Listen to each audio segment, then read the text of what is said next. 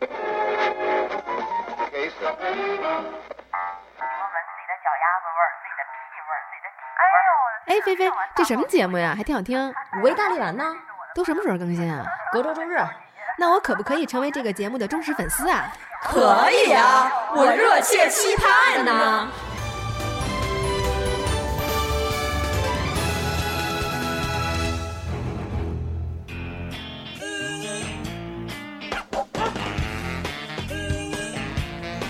大家好，我们是五味大力丸，我是银子，小蘑菇，我是菲菲 ，Ginger， 老 P。希望大家不要对我们这种重复的开场觉得无聊啊！今天我们要聊一个很多人应该都感兴趣的话题，就是关于狗狗的话题。为什么这么想聊呢？就是感觉好像我们这儿除了悲催的我是云养狗之外，大家现在多少都有了养狗的经历，而且有很多事情希望跟大家去分享。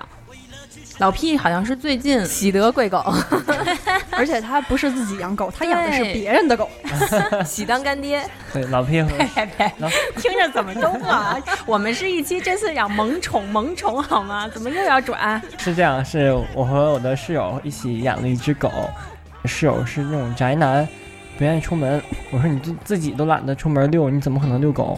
他说没事，我养了狗就会遛的。他就承诺的非常好，非常完美，就带回一条拉布拉多，是一个4个月的幼型犬，所以在某些方面已经训练好的，这还蛮省事的。但是后续也出现很多问题，比如说生病，然后以及我们俩每天上午，早上大家都很难起床，上午基本那个狗现在跟我们作息时间就一样了，上午也是在睡觉，中午起来吃饭，然后并且进行所谓的晨练，随主人了晨。但他不跟你急吗？比如说有那种什么扒床舔脸什么的那种。没，他在笼子里啊，他那个在家里面给他买了一个那种围栏，就客厅有一半空间够他去玩。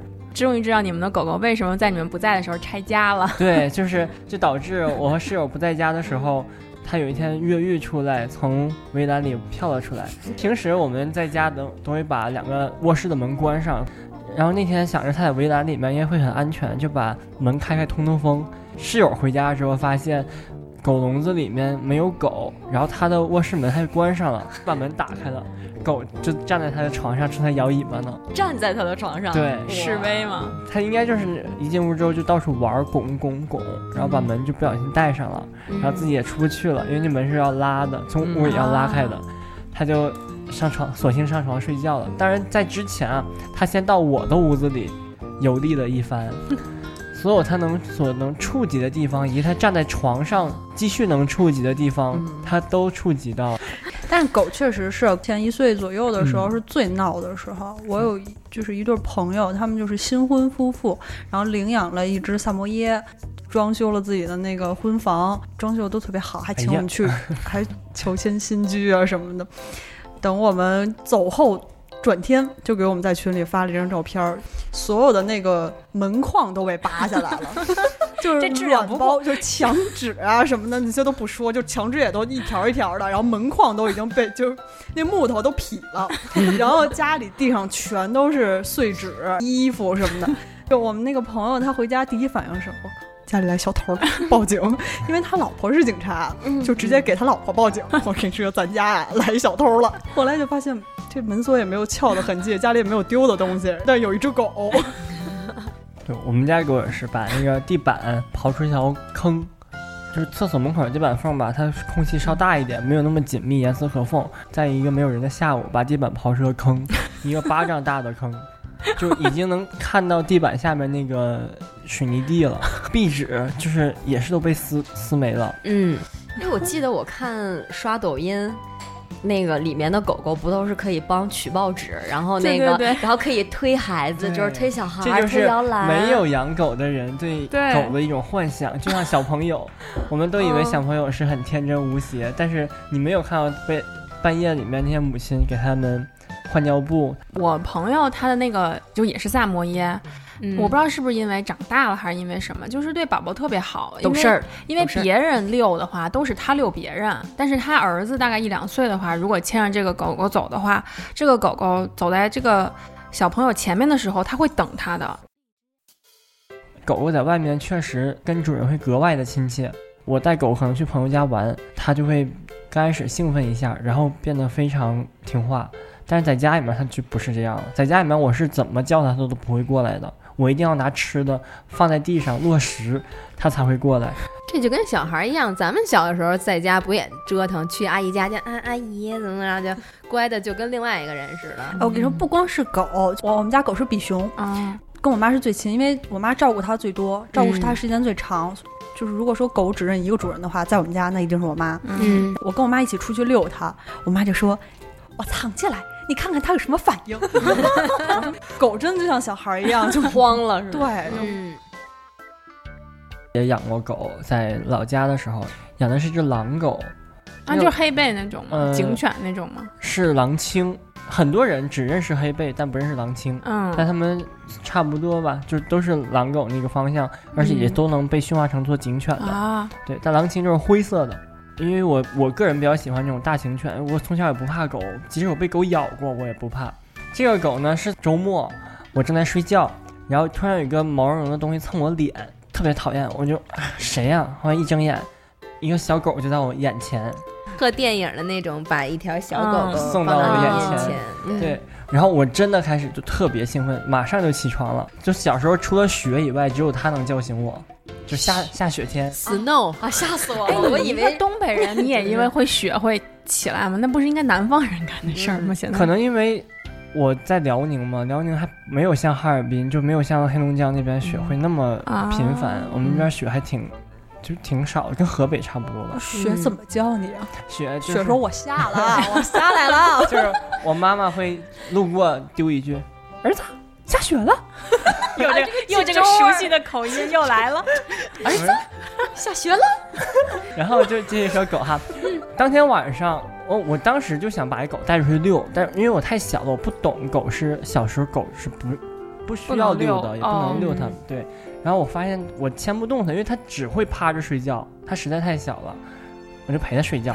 当时它就在我那个沙发椅上。给他搭了个临时的窝，就等于其实就是把两个垫子叠在一起，他在垫上蜷着，还挺发抖，还在害怕。然后恶魔的一刻开始是在晚上，当天的夜里，因为他可能刚离开他的母亲，所以他不熟悉这个环境，他就一直在叫。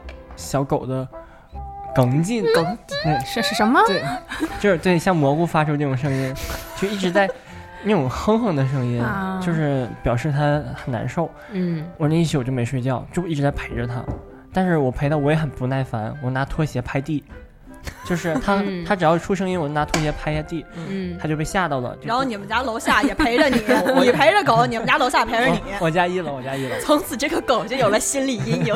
我家一楼，然后这个狗就陪了我3年。后来因为它实在太大了，因为它狼狗，它站起来比我小学3年级都高。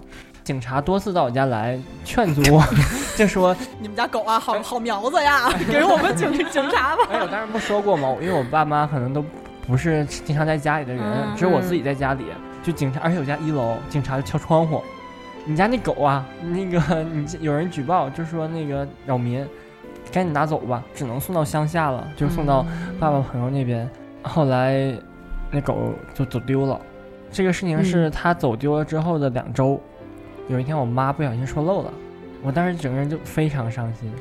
对，童年你就是还伤害还是挺，就反正你会伤心，很难过，对吧？那个感觉你现在也还会记得吗？就是还如果在现在这个氛围下，这个音乐衬托下，很难过。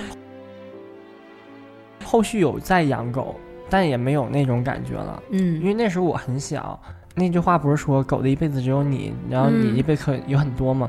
但是其实。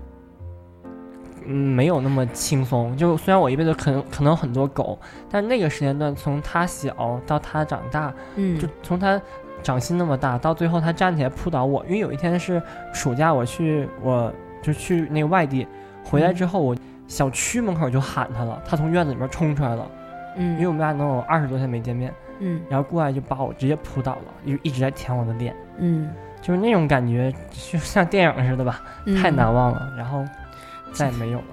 我特别理解老 P 那个，就是得知这个狗走失的那个时候心情，因为我们家狗是刚生下来，然后抱到我们家，开始养，但是就没想到家人突然有那个狗毛过敏的那个症状，而且特别严重、但这个是之前因为你没养狗之前你不知道会有这，就是你可能对这个东西过敏，因为太严重了，我们能把狗隔离或者把人隔离、都不合适，后来就商量说可能要把这个狗送走，后来就找了一家人，也是就是带院子那种，就把它送走。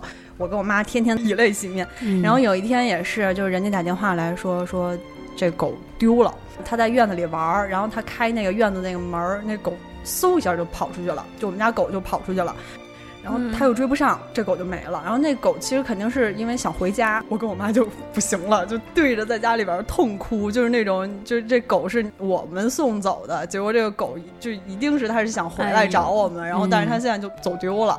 结果第二天人家给我们打电话说这狗自己找回来了，然后但是找回来，你就比熊是那种白白的毛的那种，然后整个像一小熊圆的那种，然后回来的时候就像那个龙猫里边那个小煤灰，整个是一黑。就剩一眼睛，然后在门口在那站着，赶紧接回来吧，实在是不能再放弃。那过敏的同志怎么办？给隔离，给送来，送那个，给送上，给他送到那个院子里边去。你们就后来其实就可能时间长了之后，他适应了，就没有这个，对，就没有这个症状。所以就是现在这只狗，对，就是这只，一直养到现在10多岁。哇塞！然后就特别记得特别清楚，就给他送回来的时候，因为就整个已经变成小煤灰了吧，先去给他洗澡啊，什么剪毛啊什么的，那个剪毛的。那个都是有一个台子，就是一桌子，然后那狗站在那桌子上，然后脖子上拴着一绳做美容。我跟我妈一去的时候，那狗都窜出来，都上吊了，就是从那桌子要窜出来。然后那个太激动了，就见到自己主人，然后我们当时就特感动，就觉得这狗一辈子都是我们家的。所以哪天我要是遛我家狗的时候，看到一个中年女人带着小比熊，也许就是中年女人，中年女人不是，也许就是那个老师的妈妈。咱们家那边比熊特别多，就越来越多，每个你都扑上去问，知道是的妈妈，每个你都套一遍近乎，总有一个有机会。对，然后我现在特有趣儿是，每次遛狗就会有那些社区的大爷大妈围上来，你家小狗多大了？然后我就告诉他说那个半年多。他说啊，那你怎么养，非常热情，大爷大妈排着队过来给我传授经验。我觉得现在养狗特别逗，就是大家。狗狗的主人们会以自己的狗狗来叫彼此，就是豆豆妈妈呀，什么什么妈妈，好像就跟小孩一样。对对对，是有一个就是一个圈子的那一种。我们家小区也是，就是因为当时起名字的时候，我妈让我起，然后我起了一个有点葛的名字，然后被全家否决了。叫什么？哎，那个就不提了。然后你说吧，就想知道。哎，没，我本身想叫那个狗朋克，因为它那个头比熊那个头是那个蓬起来的，特别朋克。后来我姥姥就说我不会叫这个名字，我姥姥说我不懂朋克，我说那您决定吧，然后就说那就叫球球。哎呦，我说这名儿也太俗了，结果果然就我们家现在小区里边所有比熊都叫球球。我们家小区里边至少有4只球球。你老P，你的狗叫什么？我家狗叫酥肉。什么酥肉？哎呦，好吃的那个酥肉，因为那个我和室友都很爱吃酥肉，并且他回来那天多危险啊！狗狗觉得自己对他回来那天桌上也刚好摆一盘酥肉，因为我就认为没太所谓，只要别人太俗，别什么球球啊、乐乐、毛毛啊，对，我不想录了，我生气了。我小时候那个狗叫旺旺。关键没有考虑过这个，就是小名本身自己小名也是这些的大家伙们吗？对，我觉得起名这事儿特别重要。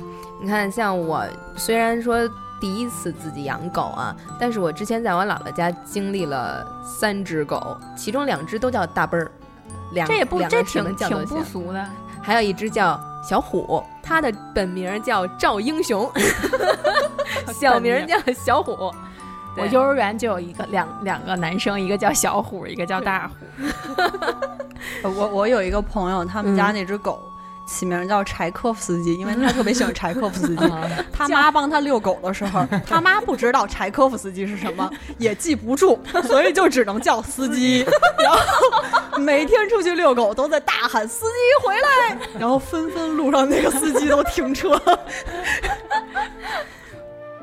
到了蘑菇了，正好就顺势介绍。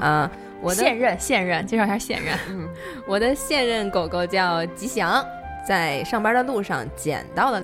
2018年的12月26号，就是北京最冷，这是一个特别的日子。对，特别的日子，北京特别冷。停完车以后，往单位走的时候，看见有一纸盒，我呢扔垃圾，想扔垃圾，没有垃圾桶，我就往那边去了。然后这时候那个箱子动了一下，吓了我一跳。当时我就看到一只小狗在扒，它底下还有一只小狗，那只狗就是我现在的吉祥。那时候呢，另外一只狗呢就比较活跃。他就是那种你看我可爱吗，你把我抱走吧那种眼神。吉祥就是我要死了反正我要死了，特别绝望。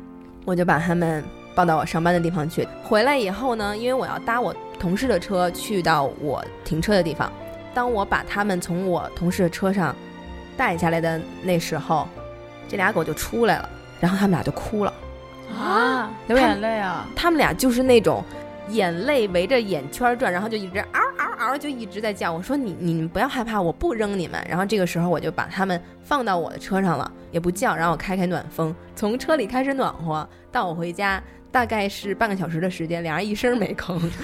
抱出来的时候这俩屁股都是烫的你座椅加热上班的时候我就跟我发小说，我说你看看能不能给我买个狗笼子啊绳儿什么的，因为我家不让养狗。然后把他们抱回家的时候，我就说，我说妈妈，我跟您说一件事儿，我捡了俩狗，不捡就死了，我找到领养者之前您能不能让我养养他们先。我妈也同意了，但是这俩狗没有叫。我觉得这个可能就是买的狗和捡的狗不一样，就他会觉得哎呀这个地方我还是老实点比较好，而且我跟他们说不要叫啊，邻居会讨厌你们的。后来呢，在云清老师的介绍下，摩登这边就帮忙发了一个领养的这个征集，其中一只狗在我捡到的第3天就被领养走了。那这两只狗呢，因为是一起捡的，所以我给他们起名叫富贵吉祥所以我想知道已经领走的那只富贵，人家还给他叫这个名吗叫二哈虽然富贵已经有名字了，人家新主人问我的时候，我说啊没有，我就是想说只要好好带它，它就全都是您的了。虽然养了1天多，但是我有感觉特难受。这吉祥是属于没人要就找了好久。没有吉祥当时你不也给挑选了好多都是你不中意吗？对，就是因为这个事情就其他主播也都在参与。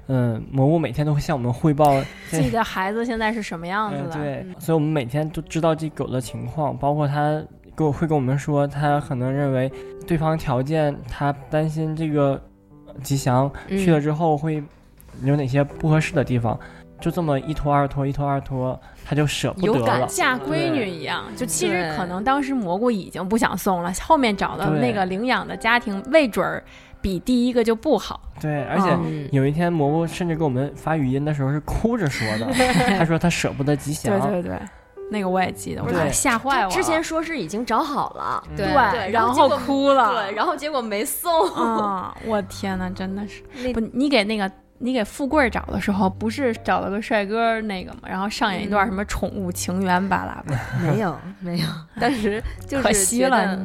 就是觉得谁能好好对他就行。可能我是那种，我觉得你把自己养好了，你才能养我的狗。我爸妈一开始也不同意我养，但是他们俩都特喜欢狗，他就说你养你得想好了，你要伺候他，陪他。他现在就是个小朋友，你要带他打针。他说了好多，我说其实我也知道不让养，我不是想给他送走吗？你们又说不让送了。我爸在旁边说：“你看你哭的，我不冲着他，我也得冲着你呀、啊，我心疼你呀、啊。”再说我们也已经有感情了嘛，后来就留下了。非常感谢大家的支持。但是我觉得就是。还真不是说能把自己养得特别好的人就一定会对这个狗特别好。我的一个大学同学，他就是把自己养得特别好的那种人，吃穿玩乐什么的都特别好。就我们上大学的时候在外边租房子，他就觉得自己有点孤独，应该有一条宠物来陪伴一下。他就买了一点，就是不提倡这个买这个宠物，但是他当时就买了一，就是他主要是为了好看，这个狗好看。挺贵的，买了一条小泰迪。然后呢，太极其实这个跟我室友是一样的，因为我当时也是想说我们领养一只回来就好，然后室友就说不，我是狗，就是羊控，那好吧，那你就随你的想法去吧。对，然后他就养了一条小泰迪，但是他就是那种他要先满足自己，每天晚上出去还得浪，就半夜回来，那狗一定是没遛的，一定是没吃饭的。我就每次去他们家，我都说啊，我真求求你了，你把这狗啊送回去吧，你别养了，或者是你送回你家，让你爸妈养吧，这狗太可怜了。跟我说没关系，我平常对他可好了什么的。我说你真的是就是想要玩他的时候，你跟他玩，你要他跟你玩，然后你喂喂他，你觉得可爱。然后你出去要玩跟人类玩的时候，然后你就忘了他。他们家狗甚至有一天就卡在那个就是那个以前老的那种暖气片底下有一个缝，他们家狗太小了，就卡在下边出不来。他回来之后就半夜给我打电话，跟我说他们家狗丢了。门锁的好好的，但是他们家狗丢了。我说不可能，你们家狗肯定就在家里，你去找。然后就狗就一直卡在那个暖气片里面，你想卡了多长时间？它也不叫啊，肯定已经太难受了，就已经没力气叫了，又没吃，又没有遛。他们家狗是母狗，小母狗。有一天我去他们家，然后玩这个狗的时候吧，我说你们家狗怎么是公狗呀？我一直以为你们家狗是母狗。他说没有，我们家狗是公狗。后来我自己越想越觉得不对劲，这个狗吧，它不可能凭空长出一些。我们懂。回家越想越不对劲，我说你跟我说实话，这个狗是不是换了？这不是你之前那只狗。后来他跟我说实话，说之前那个狗太虚弱了，就是送回就是卖给他的那个狗那个人，然后人家就给他换了一条狗，还给他狗就不应该。但人家不知道，人家可能就觉得这个狗刚出生啊，然后就可能体质不太好，换了一条公狗回来。但是他怕我说他就一直跟我说我们家狗就是公狗。我想睁着眼睛说瞎话了，以前不是啊，以前没有啊。但后来这狗挺好，在我强烈的要求下送回他们家，他妈妈养，他妈妈对这条狗特别好。有的人真的不是说你自己对自己特别好，也能对宠物有责任心。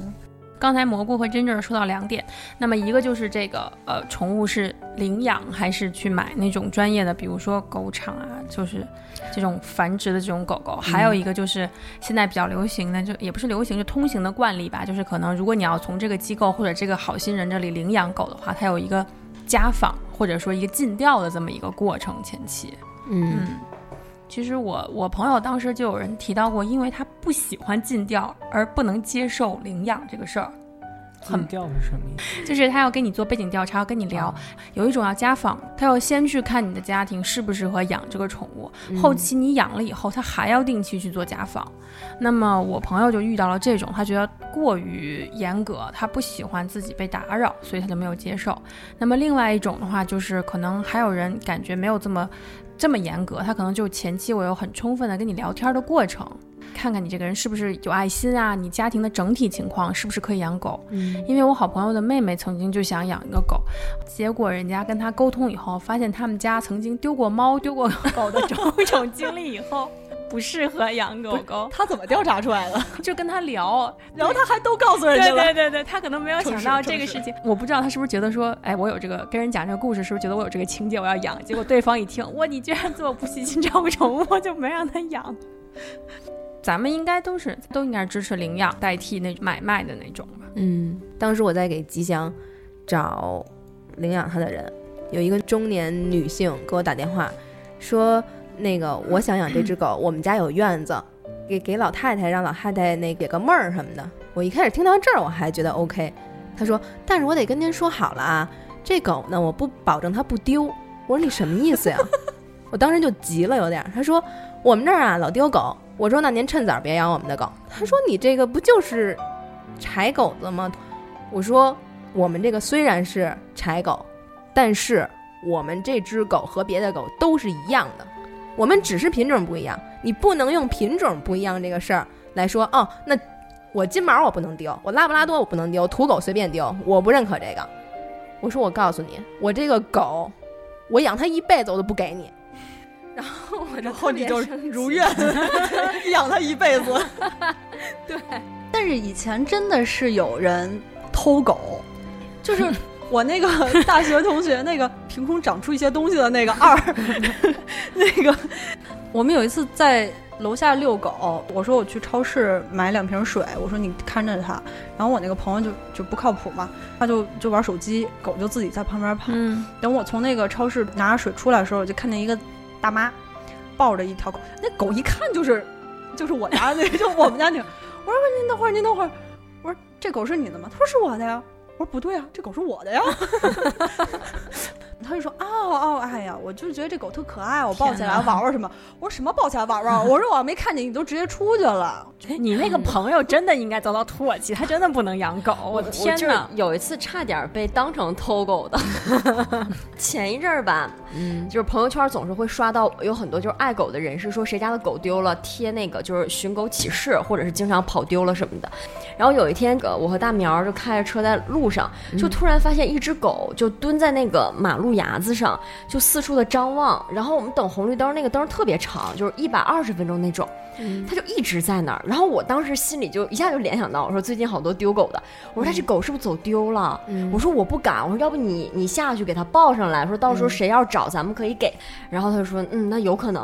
然后结果我们就把车停到道边去抱那个狗，那狗也是个大型犬，怎么抱都不动的，怎么抱都不动，他还回头瞅我，然后怎么抱都不动的。然后突然间有一个商铺的主人就出来了，你别动了，别动了，我俩就吓跑了。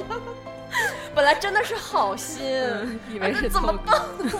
然后人家那个主人可能在某一个别的节目的时候就说：“我跟你说，我们家有那狗，一对男女想偷我们家狗。”前些天我在朋友圈里边看到有一个某某某小院救助的主人说，之前他买过一家子狗，那个狗是被他原来的狗主人卖给狗贩子。我当时就特别生气，我就说。我如果要是不想养了，或者我真的没有办法，我可以给他找个下家，这是我的底线了。而且我一定会找一个比我生活条件更好的下家，因为我毕竟养他那么多年，我跟他是有感情的。有些主人就会觉得狗就是狗，它是需要陪伴我的。曾经听说过你需要陪伴你养条狗，但是我觉得不是这样，就在你养它的过程当中，前期陪伴他的时间会更多，他晚上会叫，这个时候他如果小的话，你也还不能打他，因为他就是需要你陪他，可以拍地。而且他挠门啊，我觉得很正常，包括墙纸。在这个过程当中特别感谢我爸，我爸是一个特别有洁癖，也特别喜欢家里特别干净的人，就我们家的门厅现在已经被吉祥咬的一半墙纸都没了。我爸现在采取的措施就是你不要打他了，他不懂的，就这样嘛，回头咱们换新的，特别包容。但你得教育他呀，你知道他那个事儿是不对的，而且说没有。你家这都教育明白了吗？你就说人家都拆了。就是他不是一次的，比如他今天把线咬断了，然后被你抓住了，你当下你那个。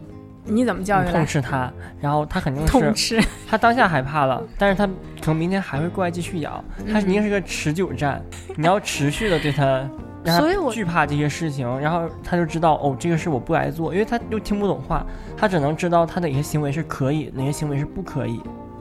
管教他的时候，你们会打他吗？我会打，我就有孩子，我也都说了，我说我肯定不是一个慈父，我是严父型的。不是，我总感觉老 P 经常会告诉别人，比如说谁家说狗怎么，你说比如说吉祥怎么样，打他。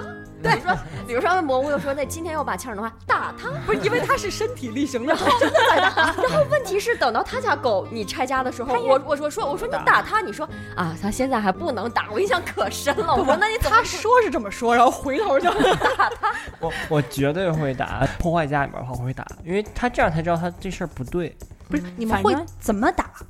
我用那个爱心拍打，或者有的时候真的爱心拍是什么？是打完就嘣儿出来。就是各种形状小花花，然后有一长杆杆，然后好好说话，别不要叠词。那不是苍蝇拍吗？蝴蝶形就是苍蝇拍。不是你是一摇会哗啦哗啦响，没有橡胶的小拍拍，那不就是苍蝇拍吗？你用它干嘛使？平时你不打它，它是专门打，你不打吉祥，你用它干嘛？捶背。我鞭策其他人打苍蝇。你这让我难免想到，就是也可能是蘑菇的一些平时必须的嗜好。我是拿那个啊、哦，原来这叫他的绳子，真是拿他的绳子抽啊，抽屁股。对，那你可真是挺狠的。我因为抽他，我好几次把自己手抽到了。那你对自己也挺狠的。这样抽是不是？就打手、打自己手。就我真的是在抽他，而且因为他会、哦、甩回来的时候，你会很使劲的。他会窜，谁窜绳子？不是狗会窜，因为我没法。他傻呀，他得跑，谁打谁不跑。所以很多次是抽空的。就是、我跟你说，这节目要不剪吧，老 P 可能会被骂死。你们看看这个男人有多么狠毒，但是他就是那种我打你，我也打我自己。而且其次啊，因为我养的都是大型犬。他哪怕是先小，但他其实说白了，他现在也到我膝盖高度以上了，他都很大，就是很皮实了。我也没有把他抽到不行，就是你肯定让他知道这个氛围是恐惧的，就是说白了是在吓他，心灵和生理的双重。对，主要是没有让他肉疼，因为他肉疼没用，他记不住。让他记住这份恐惧，他就知道我这个事情不能再做了。恐惧是有的，现在吉祥一看那个小爱心拍，他就跑。不会感觉很兴奋哇！爱心，而且我是拿溜他的手，蜡烛呢，就用手子。我是用你们俩是一起管教的狗吗？我是用溜他的绳子，然后他平时每天都要面对那根绳子，他不怕那根绳子，但是他知道如果我先是撇嘴啧了一下，他会先躲，就是他整个表情表现出啊怎么了？我什么也没做。因为他当时习惯性装无辜是不是？对，他正在咬桌子，然后我就会啧一下，他就把嘴移开，眼睛发飘。如果他还会过来咬的话，就是我再三警告他都不听，我就马上拿起那个绳子窝一下，窝起绳子他就懂了，马上挨抽了，他就迅速躲开。那他养成这个习惯，他就知道 OK 这个事情不能再做了，因为他这回再回来他就不会去咬那个桌子了。好有仪式感。吉祥是不怕打的。而且他不怕打，在我这认为啊，我就是没打够，就没打够那个点。你这都爆乡音了，急的。因为我有的时候打他的时候，我会觉得他一我就觉得完了，肯定打疼了，所以我就打自己。狗演技很好的，他所以你们都是又打狗又打自己。就他特别会。不然原来那些设备是给谁备着的呢？你知道吧？那些器具。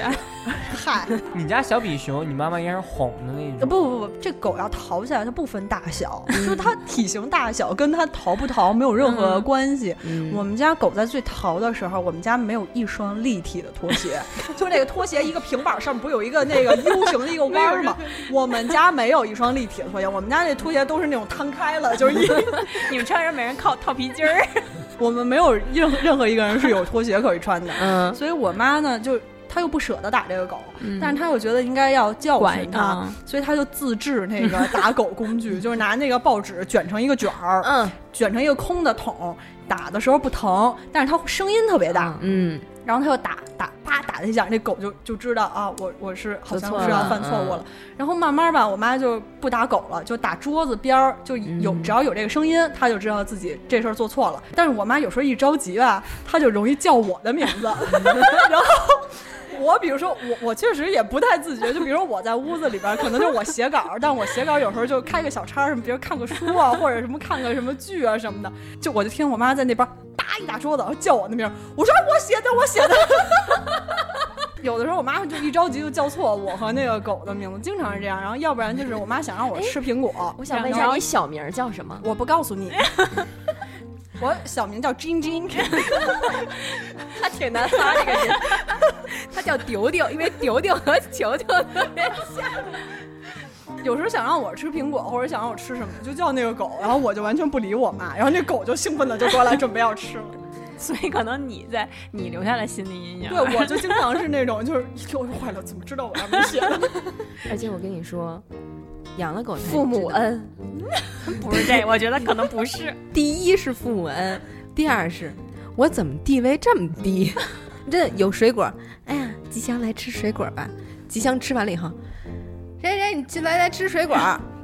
每天回家他们给吉祥换个店啊，或者带他去遛弯去啊，什么什么的。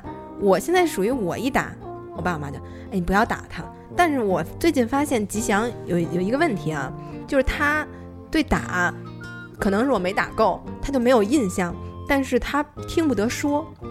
有一次他坐在那儿，我妈我爸就说，哎呀，吉祥好笨呐，怎么这么笨呀，都不会握手。他就左听右听左听右听，眼泪又围着眼圈转。他真的能听懂吗？就说他笨。嗯，蘑菇家的狗能听懂、啊、他说能听懂咱们就相信他。我只能给你这个回答，因为我个人是科学派那一种的，就是我知道他不懂我的情绪，他只是看我当下的状态，知道跟平时反常还是可能那个闻到你的气味不一样、嗯、也有可能。我要是今天回家我就故意演给他看，我就演成一个开心的状态，嗯，他肯定就摇尾巴过来想要吃的。不，他在想愚蠢的人我当下我就变脸然后你们家狗是活得好心累、啊、然后他们就是一出去遛弯，哎，我家那狗其实啊，我家狗它是不过来的。你一出去你们家狗就躺在沙发然后叼根烟，对对对总算走了这个戏精、哎、真的我好几次默默就把手机摄像头留在那会儿观察狗经常，我家狗抽烟，他在客厅嘛，他平时都趴在桌子底下，经常他把头就往屋子里面探，他想看我和我室友在没在注意他、嗯、然后他开始行凶。上回我不发了一个那个他对我们家拖鞋施暴的那个画面嘛，就是用手机偷拍下来的。我要是如果路过走过去或者在旁边玩电脑，他都会像没事狗一样就趴在那儿，特别听话，就顶多就是叹气，因为没人陪他玩，他就叹气。对，我觉得狗狗叹气特别可爱。昨天晚上吉祥也叹气，他还那想要睡觉，我家那扒拉他手，他一会儿就，他还白我一眼。我经常被我们家狗白，就我已经习惯了。嫌弃我。我突然有一种感觉你知道吗？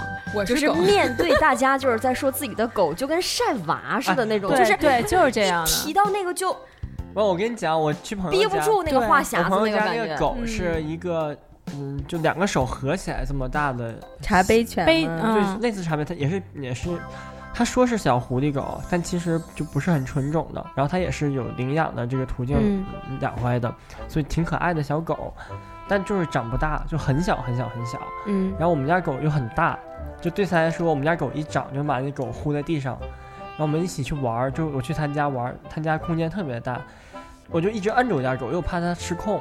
进屋就先把人家狗粮全吃完了，而且还不让人家吃，就是人家小狗过来看情况的时候，我们家狗就凶人家。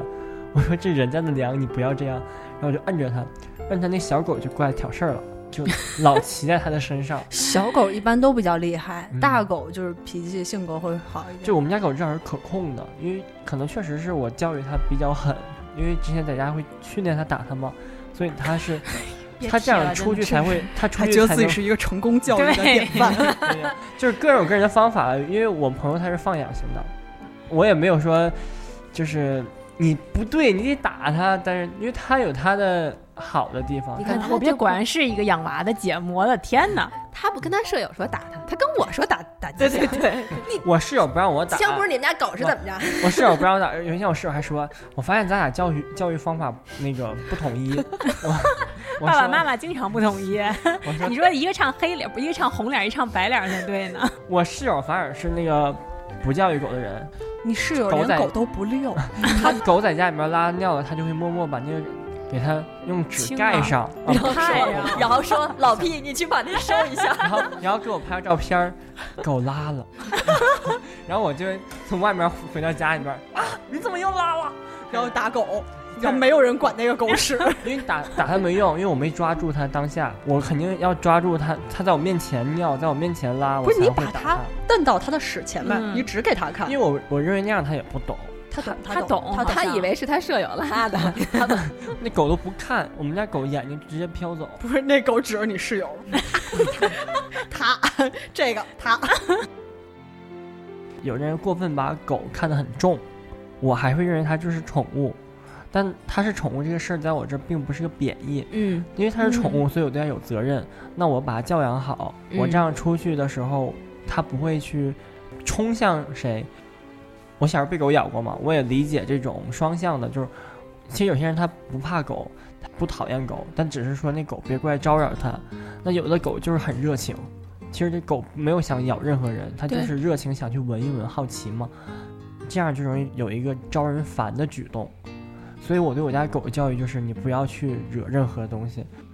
它在外面我基本上就是靠我的责，就是它只要靠近谁我就会回来。你可以绕着我随便跑，你把我裤子扒脏了，然后扒掉了扒掉不行，扒脏了在我腿上挠痕迹我都无所谓，因为这是我自己家狗。同养狗的人他们就不怕，狗热情肯定是出自于另一个人对他同样热情的情况。特别赞同那个老 P 说的，因为我就是属于相对来说怕狗的那种，我不是不喜欢，我真的就是叶公纯牌叶公好龙那种，我就看他可爱了，看图片看别人家的，或者你抱着你能让我摸什么的，但是只要他这个真在我面前他动一下我就下一局灵。我弟家是那个吉娃娃，有的狗真的是越小越厉害，我弟家那个狗就是谁要去摸它，觉得它因为它长得特别可爱，谁要去摸它它就咬谁，绝对不跟你含糊，只要是有手有肉伸过来就咬，他绝对就是一口咬下去。出去玩的时候我二叔嘛背着一个书包，然后把那个狗他就塞在那个包里边，最开始在外边露一头，因为想让他就换换气啊什么的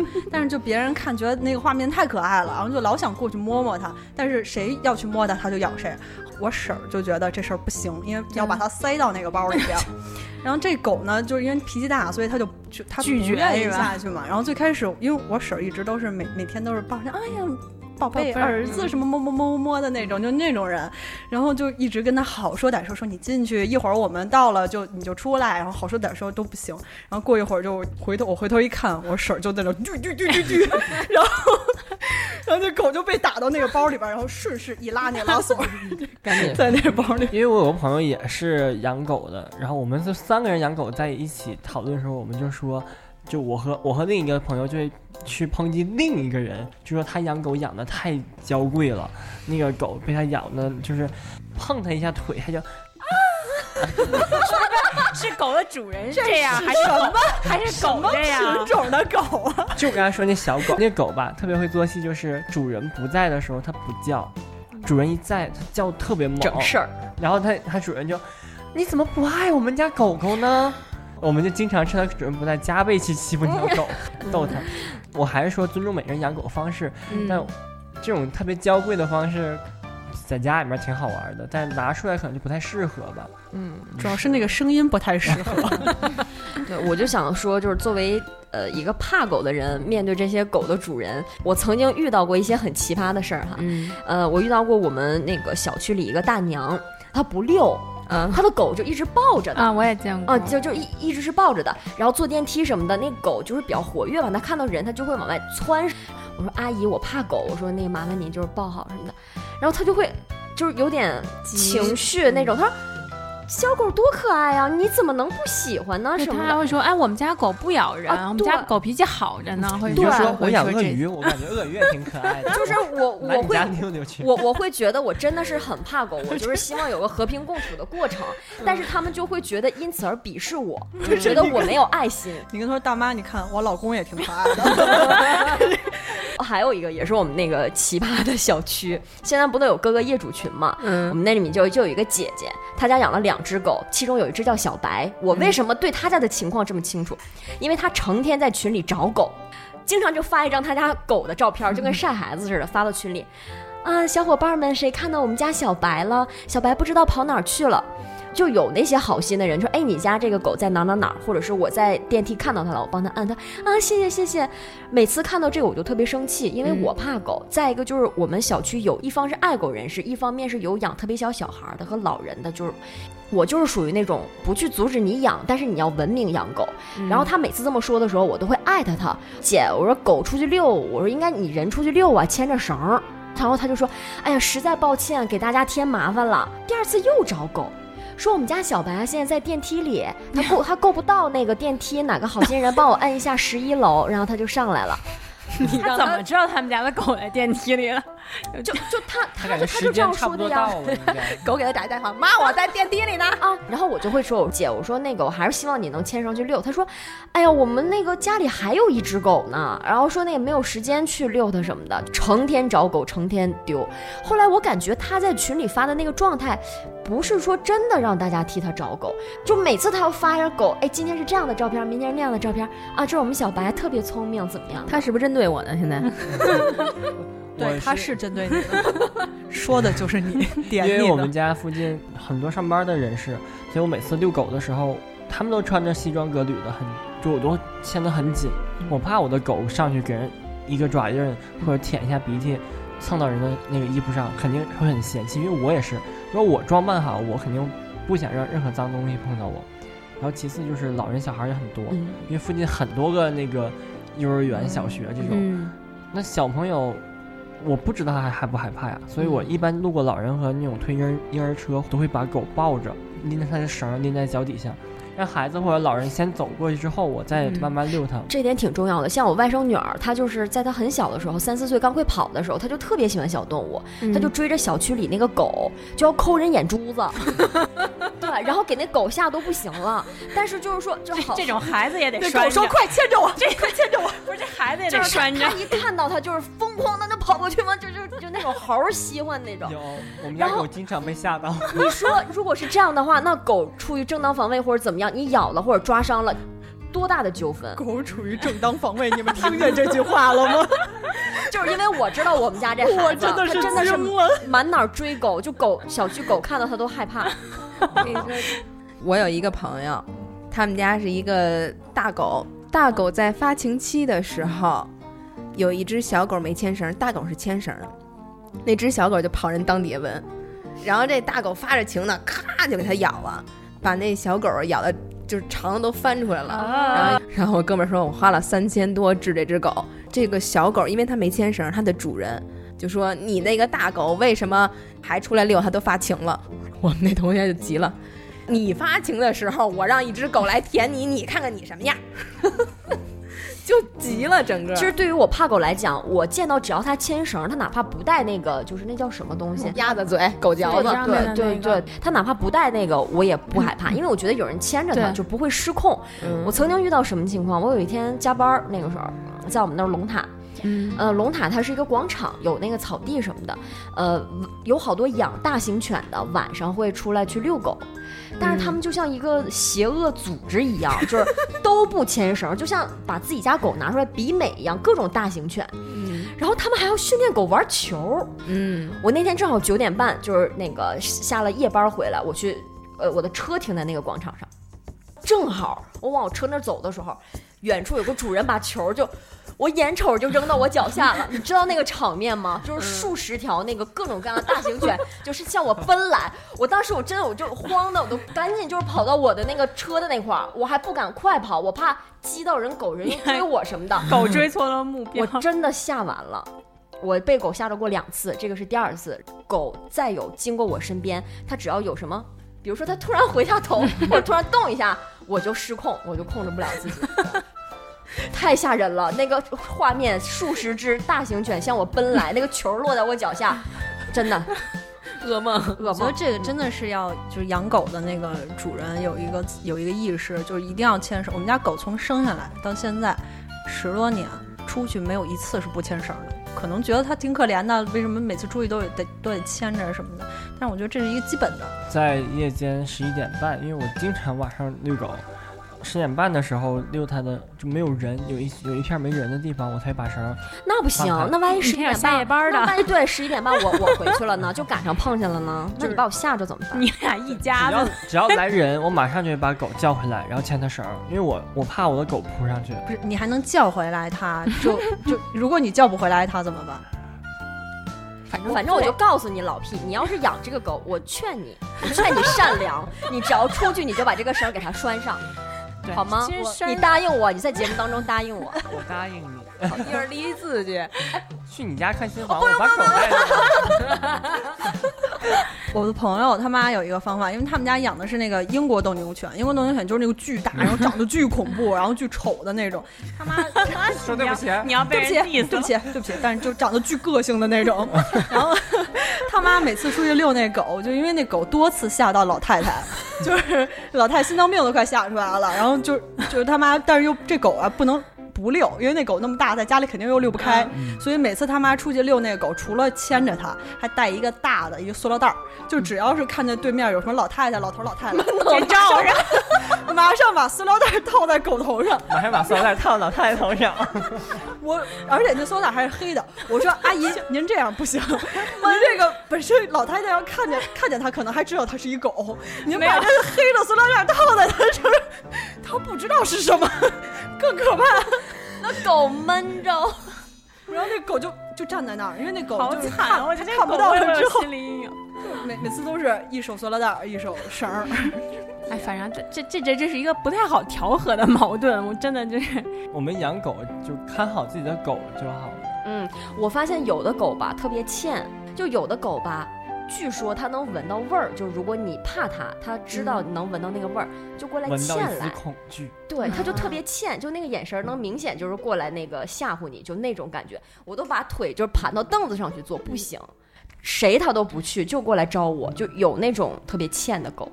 嗯、你就在影射门口那是不是？它还行，它不太勒我。嗯。反正我们就在这儿倡导一下大家，其实这是相互的，就是你有狗狗的，狗狗的主人呢，你管好了，因为那边不是刚才菲菲也提到嘛，有人就是急了以后，他会做出一些极端的行为。那如果咱们这边都就是养狗狗这一方注意到了的话，那其实没有那么多不必要的一些摩擦的话，那边只要不是心理变态，他也不至于说也走一些极端的那种手段。嗯，对。为什么这么极端？因为我们小区里整个的绿化和环境。这块是特别好的，居然总有狗狗的那个便便在电梯里它不收，然后很多人就很那个气愤。后来那个物业那边就在小区里面设那种就是有一些纸和塑料袋放在那边、哦、对我也这样对，就是我觉得你养狗的话，不管这个狗是如果它是大号便在了哪怕是草地里，也麻烦您收一下，毕竟还是有一些那个什么小朋友要去玩什么的，大家就互相尊重。 对，然后反过来说，那些没有狗狗的家属们，人家文明养狗，你就不要老觉得狗狗跟天敌一样，可能你家里有宝贝的孙子或者儿子闺女什么，人家家的狗狗也是人家家庭成员之一，人家也很宝贵，所以就是都是生命，大家都要，我觉得还是平等对待吧。不要抠眼珠。对，我回告。毕竟我曾经就和人家家的狗狗一起，就是荡秋千，在那个好美好，在那个院儿里，就是我这边坐秋千，那边听见人家说啊，家里谁谁谁叫我跟宝宝一样，说你来坐秋千，扭头一看，人家是在给狗狗推秋千。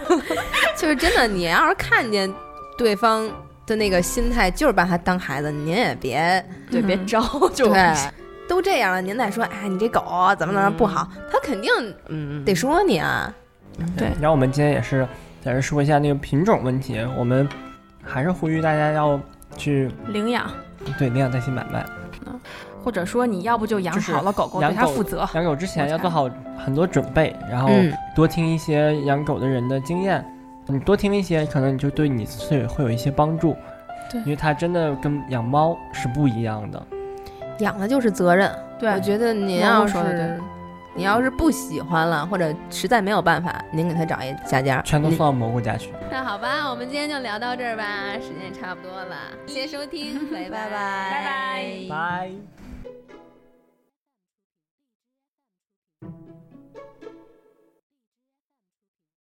拜。